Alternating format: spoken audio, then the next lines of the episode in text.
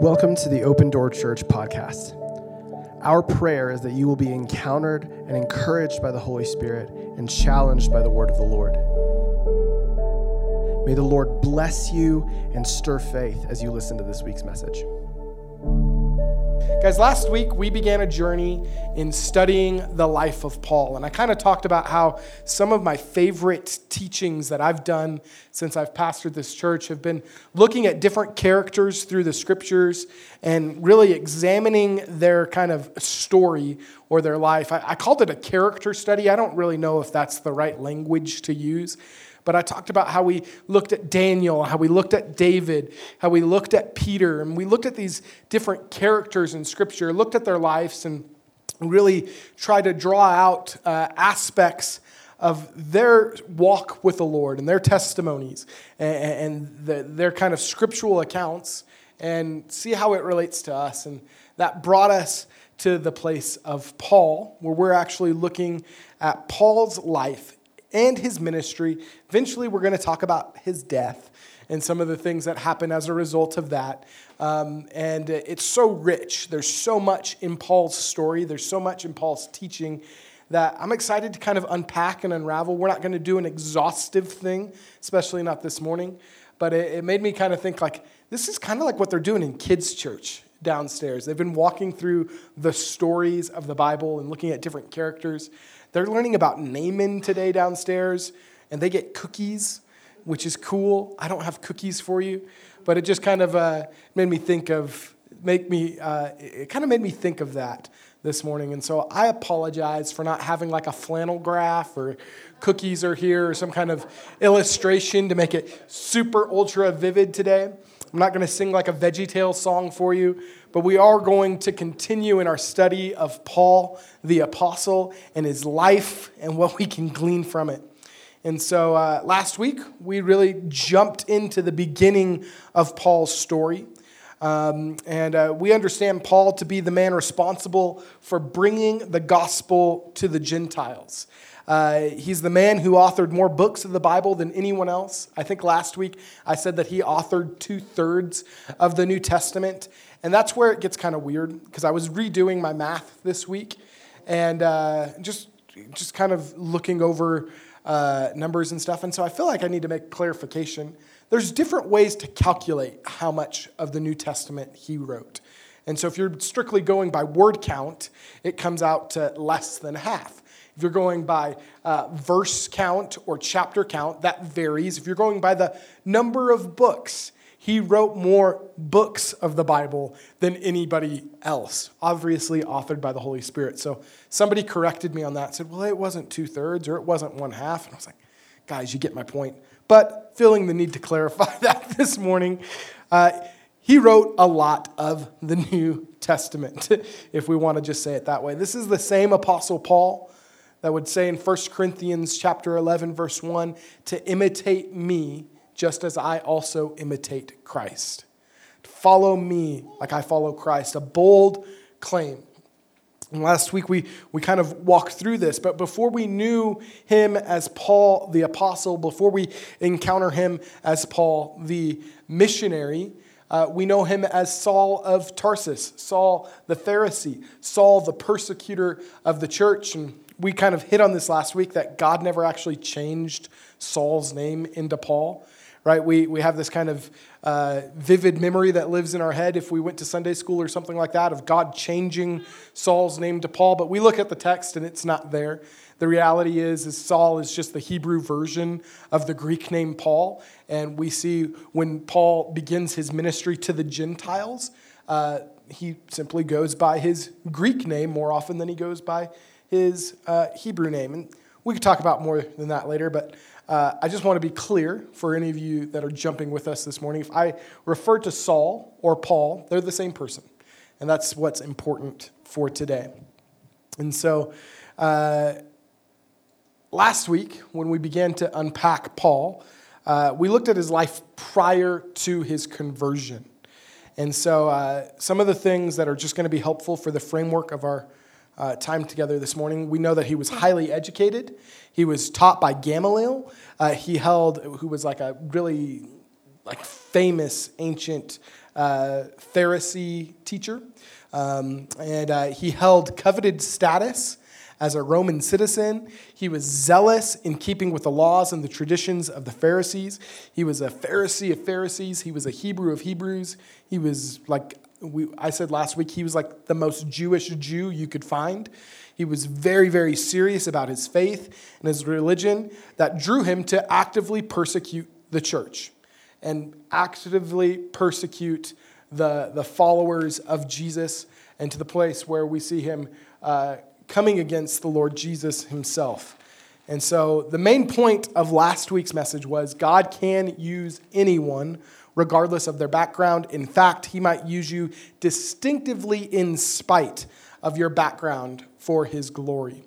And uh, so we look at that. We look at Paul, right, who is an antagonistic towards the church because of his Jewish faith and his heritage. And God uses him, turns him upside uh, turns him upside down, turns him up on his head, uses him to bring the message of Jesus and the hope of the gospel to the Gentiles. So it's this pretty kind of crazy 180 transition in Paul's life. And uh, I guess my encouragement would be to not let your history preclude you from what God wants to accomplish with you through your life. And so we've been in Acts chapter 26, so I'm going to invite you guys to turn with me there. Uh, in Acts chapter 26, we see Paul's defense and his testimony being presented before King Agrippa. Uh, and uh, this is the text that we've been basing our teaching out of. Um, so if you would like to turn there in Acts chapter 26, for the sake of review, I'm going to begin in verse 9 this morning. And this is kind of lengthy. Um, so thank you for uh, thank you for holding on with me. But uh, part of this we studied last week, and it's going to continue into where we are this week. But beginning in verse 9, it says, Indeed, I myself thought I must do many things contrary to the name of Jesus of Nazareth. This I also did in Jerusalem, and many of the saints I shut up in prison, having received authority from the chief priests. When they were put to death, I cast my vote against them and I punished them often in the synagogue and compelled them to blaspheme. And being exceedingly enraged against them, I persecuted them even to foreign cities. This is Paul talking about pre conversion. And so in 12, we begin to embark on the story of where he meets Jesus. He says, While thus occupied, as I journeyed to Damascus with authority and commission from the chief priests, at midday, O king, along the road I saw a light from heaven, brighter than the sun, shining around me and those who journeyed with me. And when he had fallen to the ground, and then when we all had fallen to the ground, I heard a voice speaking to me and saying in the Hebrew language, Saul, Saul, why are you persecuting me? It is hard for you to kick against the goads. So I said, Who are you, Lord? And he said, I am Jesus whom you are persecuting. But rise and stand on your feet, for I have appeared to you for this purpose, to make you a minister and a witness both of the things which you have seen and the things which I will yet reveal to you. I will deliver you from the Jewish people as well from the Gentiles to whom I now send you, to open their eyes in order to turn them from darkness to light, from the power of Satan to God, that they may receive forgiveness of sins and inheritance among those who are sanctified by faith in me. And so, again, we talked about Paul's past, which brings us to the moment where everything shifts. And I want to be clear here, it doesn't just shift for Paul, right? This is, a, this is a moment of historical proportion for all of humanity where Paul encounters Jesus. And this is, a, this is kind of the natural progression of our study through the life of Paul. And that's where we're going to particularly be setting up camp today is looking at the story of Paul's conversion and what it means for us here today. And so, outside of the simple fact, the, the gospel, God chose to bring the gospel and the good news of Jesus Christ to the Greek world, to the Gentile world, to us here, I think I found out Lisa was Jewish last week, but almost everybody else that I asked, uh, there wasn't another Jewish person here. Uh, but we see here that God uh, uses this encounter as a catalyst to bring the gospel to the known world. And so we need to recognize that this encounter that Jesus has with Paul sets into motion the gospel of Jesus coming uh, to the Gentiles. And today we're going to talk about conversion, particularly Paul's conversion. But before we jump into his encounter specifically, I want to make a statement. And uh, unfortunately, or not unfortunately, I don't really know why I prefaced it with that word, it doesn't sit too well uh, given our current cultural climate. But Christianity is a religion that is entirely founded on the premise of conversion. I want you to, I want you to begin to wrap your mind around this for a moment because uh, there is an important aspect to Christianity that revolves around converts. And I, I, think that's language maybe that we don't like to use a lot. It's not exactly uh, pretty or sexy or these things. Um, and in fact, uh, when I was starting to look at different uh, kind of, uh, what do you call those? Statistics regarding the church and evangelism and these things, uh, I kept coming across this language that we're not called to make converts, we're called to make disciples. And I want to be like, yeah, that's true. I get that. But before you can have a disciple, a disciple starts as a convert.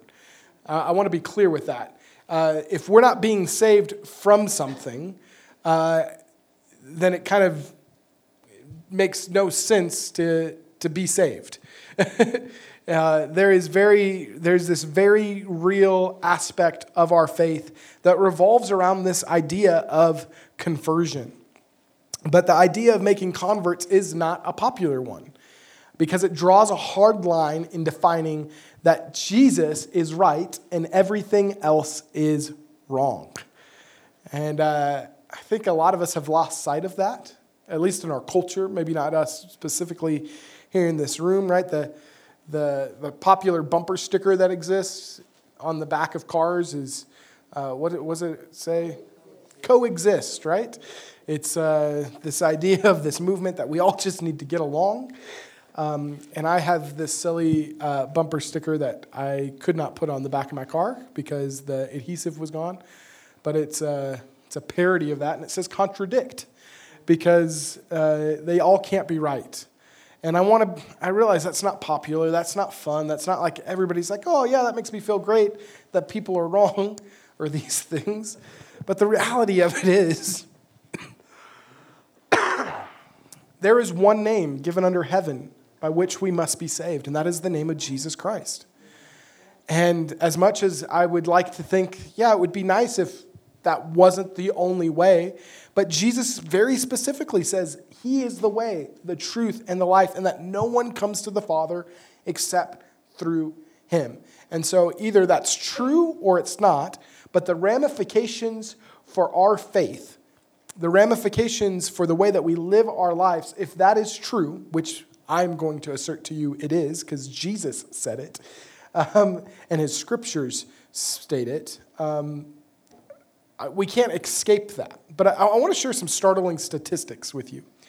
Lifeway Research um, published a study in 2016 entitled Unchurched Will Talk About Faith, Not Interested in Going to Church. That was kind of the, the title of the article uh, that I pulled from Lifeway Research. And this report outlines some interesting um, and almost on the surface level, seemingly contradictory opinions about evangelism specifically amongst millennials. And so that would be my generation, those that are born from 1984 to 1998. For the longest time, I didn't know that I was classified as a millennial um, because I don't understand how they break up. It's not like they just gave you like a, like on your ID, it says like what, uh, what generational definition you fall under. And so for a long time, I was making fun of millennials, uh, realizing uh, I was making fun of myself. Then it goes like Gen Z or Gen X or I don't know what we're on now. And so this, this really gives you a great insight into how well versed your pastor is in cultural stuff. Anyway, I'm a millennial. I know that now. didn't know that in the past. But that is where the target of this research was, was going. And so uh, I, I, thought these were interesting. And so I just pulled four, uh, four uh, statistics that I wanted to share with you today. Uh, millennial Christians know more unbelievers uh, being close friends or family, when we're talking about knowing, than older generations. That makes sense? Uh, we have more connections, we have more, uh, there's less Christians in general, so the likelihood of us knowing more unbelievers makes logical sense there. Almost every single one of the 1,600 uh, millennials that were interviewed here uh, believes that sharing the gospel is a part of their Christian faith. Um, believes that to share the gospel is an important part of their Christian faith. 96% of them said that. So that's, a, that's good news, right? Um, but we go on, and it says here that um, I found this one very interesting. So I wanted to hit you with the three really encouraging ones before I hit you with the depressing one. Um, 73% felt that they were confident in being able to share their faith compared to other generations that they pooled at the same time they were doing this. So that was really encouraging. Uh, it sounds like my generation has more opportunity to share the gospel. They feel equipped to share the gospel. And according to 96% of them, they believe that it's an important aspect and part of their faith. This is where all of this unravels for me and just makes me like almost lose my mind is that 47% believe that it is wrong to share one's personal beliefs with someone of a different faith in hopes that they will one day share that faith.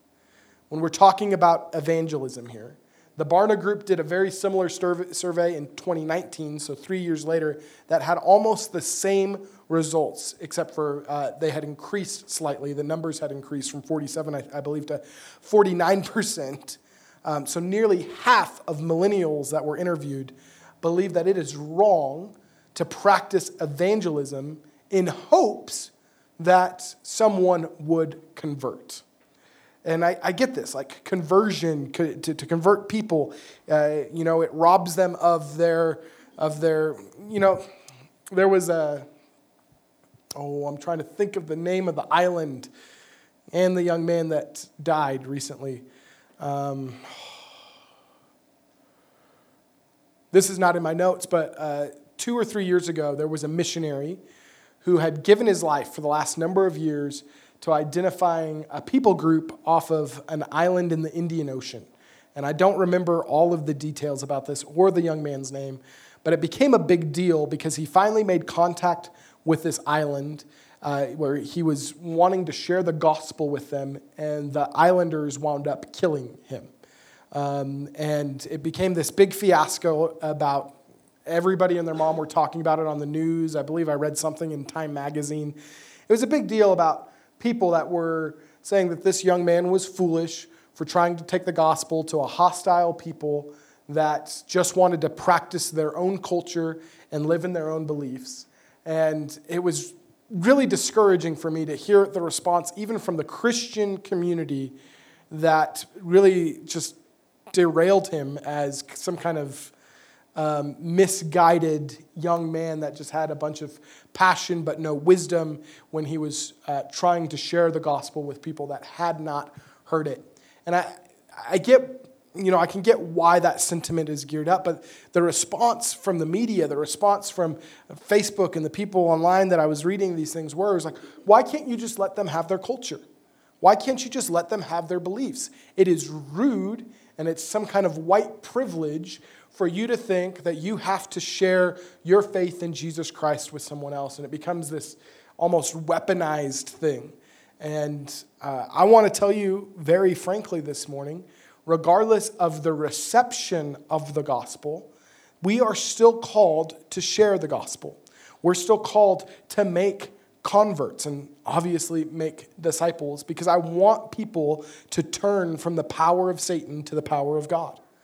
I believe that, and I realize that's not popular, but um, and it, it's almost offensive uh, to a lot of people when we say that you have to change, or that you have to um, you have to you have to give your life over to the Lord. And so, Um, so, what I was writing here is that nearly half of all millennials, and the number is rising amongst the next generation, believe that it is wrong to evangelize. And I, I don't know where the disconnect is. The only way that I can rationalize this line of thinking is that people that answer that question about sharing their faith with someone else obviously did not have the same encounter I had when I met Jesus. The only way that I can, can think that someone would think that it is wrong to share the message of Jesus with someone else is that they have not actually authentically encountered the same Jesus that I have. Because the Jesus that I encountered completely changed my life. I was actively worshiping Satan when I gave my life to the Lord, when I encountered the risen Lord Jesus. And my life was completely changed because of an encounter that I had with Jesus. And I'm happy to be converted. I'm happy that my, my culture at the time was offended by the gospel enough and that my life was changed and what was a lie and what was dead was exchanged for something that was real and something that was alive. Does that make sense? And I, I realize that, man, we can look at third world countries, we can look at different people groups and things, and yes, there's, there's aspects of culture that the gospel is not in alignment with, but that is not what's offensive about this. What is, what is offensive is people's sin against a holy God. What is offensive is people living in rebellion towards a holy and a living God, not the fact that the gospel requires us to change.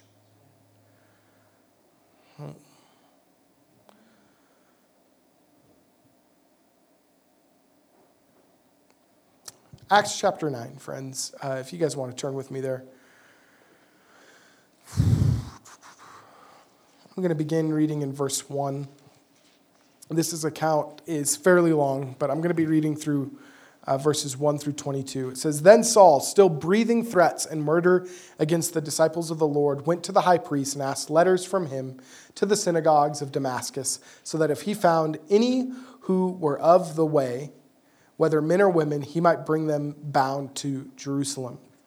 As he journeyed, he came near Damascus, and suddenly a light shone around him from heaven. Then he fell to the ground and heard a voice saying to him, Saul, Saul, why are you persecuting me? In verse 5, it says, And he said, Who are you, Lord? Then the Lord said, I am Jesus, whom you are persecuting. It is hard for you to kick against the goads. So he, trembling and astonished, said, Lord, what do you want me to do? Then the Lord said to him, Arise and go into the city, and you will be told what you must do. And then in verse 7, it goes on. It says, And the men who journeyed with him stood speechless, hearing a voice, but not seeing no one. Then Saul arose from the ground, and when his eyes were opened, he saw no one. But they led him by the hand and brought him into Damascus. And he was there three days without sight, and neither ate or drank. Now there was a certain man, a certain disciple at Damascus named Ananias. And to him the Lord said in a vision, Ananias. And he said, Here I am, Lord. So the Lord said to him, Rise and go to the street called Straight, and inquire at the house of Judas for one called Saul of Tarsus, for behold, he is praying. And in a vision he has seen a man named Ananias coming in and putting his hand on him, so that he might receive his sight. Then Ananias answered, Lord, I have heard from many about this man, how much harm he has done to your saints in Jerusalem. And here he has authority, and here he has authority from the chief priests to bind all who call on your name. I love Ananias' response here. You know, he's having this conversation with the Lord. God, I heard what you told me to do, but you do realize who this guy is, right? this is the guy that wants to kill me. This is the guy that wants to imprison me. Are you sure about this? And so he just casually, politely reminds the Lord about this crazy guy named Saul. And goes on and it says, but the Lord said to him, Go, for he is a chosen vessel of mine to bear my name before Gentiles, kings, and the children of Israel, for I will show him how many things he must suffer for my name's sake. And Ananias went his way and entered the house and laid and laying his hands on him, he said, Brother Saul, the Lord Jesus, who appeared to you on the road as you came, has sent me that you may receive your sight and be filled with the Holy Spirit. Immediately there fell from his eyes something like scales, and he received his sight at once, and he arose and was baptized. So when he had received food, he was strengthened. and Saul spent some days with the disciples at Damascus. in verse 20, it says, Immediately he preached the Christ in the synagogues, that he is the Son of God. Then all who heard were amazed and said, Is this not the one? Is this not he who destroyed those who called on this name in Jerusalem? And has he come here for that purpose, so that he might bring them bound to the chief priests? But Saul increased all the more in strength and confounded the Jews who dwelt in Damascus, proving that Jesus is the Christ. realize we've probably are familiar with some of that story. We read part of it already in Acts chapter 26, but I wanted you to get the whole picture here. And I, am reading out of the New King James Version, uh, particularly here because I, I do read out of the New King James quite a bit, um, but because it highlights uh, two particular questions in verse 5. And so if you want to put verse 5 back up on the screen, Adam, that would be great. He asks these questions Who are you, Lord? Jesus responds, I am Jesus whom you are persecuting. But then he goes on in verse 6 and he says, So trembling and astonished, he said, Lord, what do you want me to do? And I feel like these two questions are great questions that mark a genuine, a genuine conversion that really, uh, I think we would take a lot of benefit of asking these questions ourselves. And so the first question that Paul asks is, Who are you? And I want to be very clear. I believe there is nothing more important uh, for us to do than know God and to know Him rightly and have right understanding of who He is. You see, Paul previously had a misconception about who Jesus was, right? He had this idea that he was a threat to his religious system, that he was a threat to uh, his culture and the things that he knew. Um, and uh, the reality was that was nothing like who Jesus actually was. His idea of Jesus being a false prophet and a false Messiah were completely misconstrued through looking at it through the lens of his religious system. But when he has authentic revelation and encounter with the person of Jesus, it changes everything. But I love this about Paul was this question, who are you? Uh, it was a question that Paul never stopped asking. If we read in Philippians 3, we read in Philippians 3 last week, but if we look particularly at Philippians 3:10, it says, uh, he says this, he says, that I may know him and the power of his resurrection and the fellowship of his sufferings, being conformed to his death. There's this cry in Paul to know Jesus more than he does right now. It makes me think of Jeremiah when he, uh, ooh, Jeremiah 9 23. I'm looking at Adam like he'll know exactly what I'm thinking about. But uh, uh, where the prophet says, um, Let the wise man boast in his wisdom, and the strong man in his strength, and the rich man boast in his riches. Uh, let not that. I'm, man, I was misquoting scripture already, have the wrong address, just butchering things right now. This is great. Um, let not the wise man boast in his wisdom, or the rich man boast in his riches, or the strong man in his strength. I got those out of order. You guys know what I'm saying. But let him who boasts boast about this, that he understands and knows me, that I am the Lord. Um, did you put it up there? Hey! Oh, did I have the reference right? Yeah. Well, cool. Just the words wrong. It's all good. Thanks for uh, going on that journey with me. Um, I, strongly, I strongly believe, friends, that this is a question that obviously was asked at Paul's conversion Who are you? But this is a question that I, I think we can continually come before the Lord and ask. I believe that there is not a day that goes by where we can't know the Lord a little bit better. And it's something that I want to have uh, in my life. And goes on, he says, What do you want from me? And uh, I think this is interesting here because if we read this story, uh, the, the immediate response to that question is uh, in verse 6 Lord, what do you want me to do? The Lord says to him, Arise, go into the city, and you will be told what you must do. And so he doesn't really answer Paul's question there. Lord, what do you want me to do? Go into the city, and then somebody will tell you what to do. Is uh, he just gets kind of a small picture. I can't imagine uh, what that might look like if immediately God told him everything that he was going to suffer, which we know eventually does happen, all the things that were going to go wrong, and how God was going to use him to carry the gospel across the known world and write scripture in these things. Uh, that might have been a little overwhelming at the time.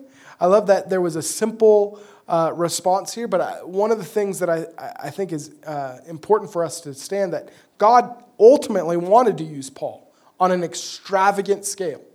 We see that, and he did. We, we see that kind of unfold through the rest of the, the rest of the scriptures. We see all these things that Paul accomplished for the Lord. Um, but first, he just had to follow simple instructions. And uh, I believe this that God is more concerned about your simple obedience than extravagant endeavors.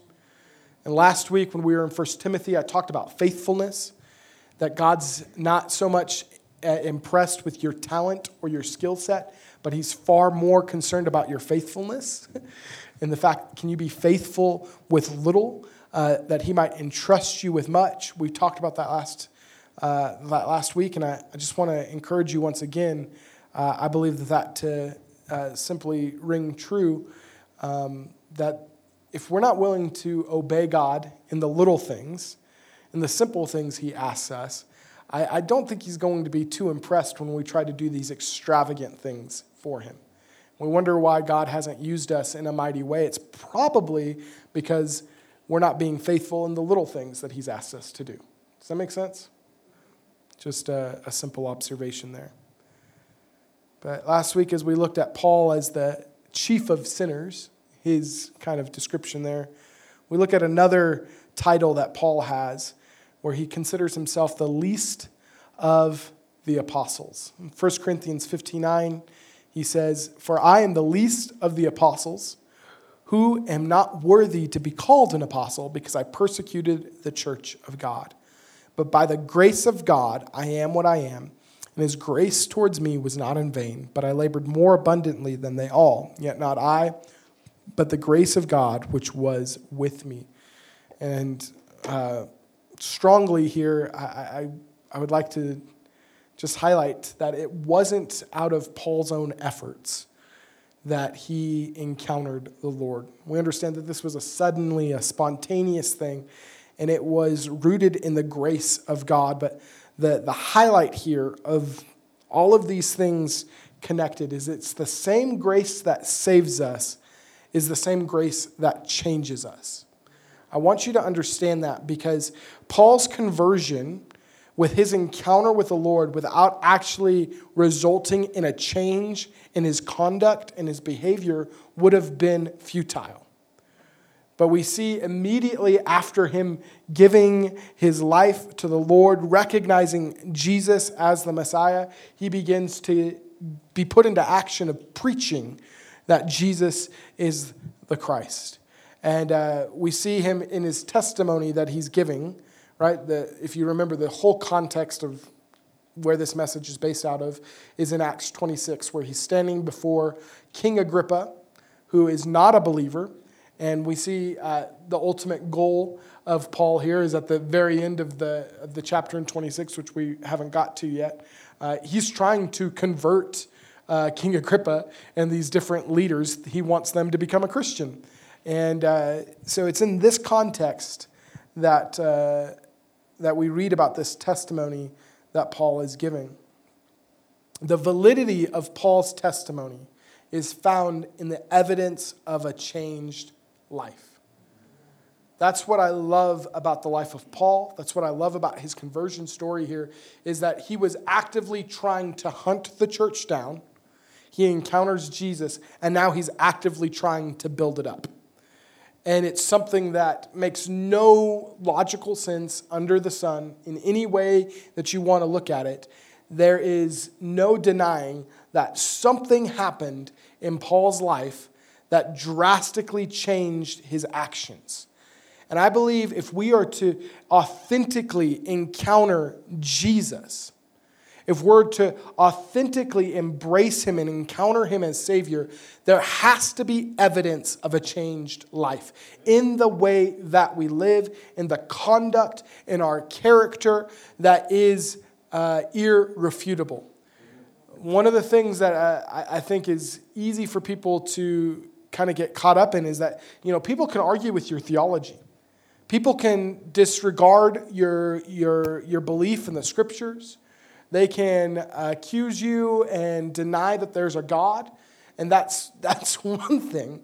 But one thing that people cannot deny is when there is evidence of a changed life, of where you were once dead, but now you're alive. Where once you were broken, but now you're whole. Where you were once one way, but now you're another and they can deny maybe the reasoning why all the way around. But I believe that the evidence of a changed life really serves as uh, probably the, one of the greatest tools when it comes to evangelism that we have. Um, I know for me, at least that was my story. You know, I was drastically living one way and encountered the Lord and set me on a path that was going in a completely counter direction, which opened up the door for me to be very bold and vocal about my encounter that I had with Jesus. And uh, my prayer, friends, is that we would be able to demonstrate that. Some of you are thinking, well, I've been a Christian for so long that I don't even remember what it was like before I was saved. I don't remember, I don't remember these things. And uh, I just want to encourage you. Um,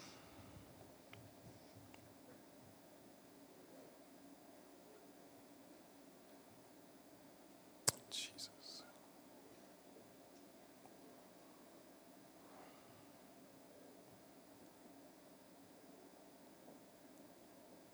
Holy Spirit.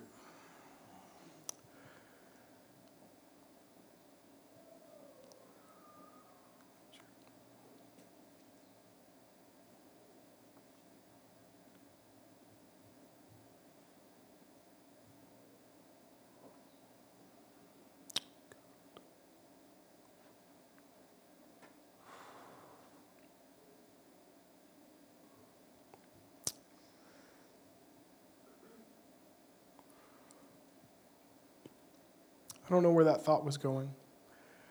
But I know one thing I never want to just preach to you to preach to you or say something because I feel like I have to say something. And so I'm not going to do that. But one of the things that I, I would so love for us to pray for as a congregation this morning is as I think about Paul's story, I think about his conversion, I think about his encounter with the Lord. Um, I would so love to have more stories like that begin to fill the church. I would so love to have testimonies of people. I'm not talking, they don't have to be dramatic where, you know, they're falling to the ground and they're blind for three days or something like that. But I just want people to meet the real Jesus. And I want people to meet him in such a way that their lives cannot go back to the way that they were. And I want to, I want to encourage you that if you've really encountered the Lord, it will demand that your life look different than it used to. And if it doesn't, if it doesn't, friends, something's wrong. And I'd encourage you to ask those questions with with fresh focus God, who are you and what do you want from me? For those of you that have been following Jesus for a long time, I think it's a healthy place to be to ask God, can you give me fresh revelation of who you are, of how good you actually are? I want to know you personally. I want to know you rightly. I want to know you more than anybody else. And God, what do you want from me? What do you want from me in this moment? A mark of genuine conversion will be that you will make disciples. I believe that with everything inside of me. I, I, don't think we can sit idly by and have the mentality that, you know, uh, preaching the gospel, fulfilling the Great Commission is somehow uh, intrusive enough to where we, we just don't want to do it. I get it can be awkward. I can get that it can be difficult and that it can be frustrating. And the response is not always a warm one that we have. But I, I know what Jesus did in my life, and it was too great of a thing to not want to see it happen in other people. Can I tell? I think this is I think this is the crazy thing here. We especially when it comes to evangelism, we want people to be at the right place uh, to receive well, right? We want them to be open to the gospel of Jesus, right? Before we try to really kind of bring them to a place of decision. I, I know that this is my tendency is like I like to build relationship. I want to really kind of get in the door and then try to, if it comes up naturally, then yeah, maybe this is how we'll do this. But when I look at Paul's story, uh, he was adamantly opposed to Jesus. And I'm not saying that there's one model fits all for sharing the gospel and evangelism. And I'm not saying just go shove, try to like shove your faith down other people's throats. But what I do know that is effective 100% of the time when it comes to evangelism is if we can position people to encounter Jesus, to hear from him, um, to encounter him, things can change. And that's my prayer. My, my, prayer. So, so I say this. I think there's a few lessons to learn. These are not in my notes. Um, but as I'm thinking here, um, I think there's oftentimes we disregard that God wants to do something and we, we maybe, uh, we maybe just kind of write it off because we don't feel like people are at the right place or the right time in order to receive something as life changing as the gospel of Jesus Christ. I think that's where we need to be in tune and in step with the Holy Spirit, that we never miss an opportunity. Just because someone is hardened, and just because someone is antagonistic towards Jesus, does not mean that God does not want to do something powerful and mighty in their life. And I just don't want us to, I don't want us to have this mindset, uh, maybe a preconceived notion of how God wants to save and who he wants to minister to. I'm so glad that that didn't happen with me because I was not ready or willing or even open to the idea that God could be real and people still chase me down with the love of Christ. Thank you for listening to this week's message. If you want to check out more of our messages, find us on Facebook, Instagram, or YouTube. Just search Open Door Pagosa. Our ministry is made possible by the faithful generosity of people just like you. If you were blessed by this morning's message and want to partner with what the Lord is doing in Pagosa Springs, find us at opendoorpagosa.com. Here you can give and stay connected with everything we are doing as a church.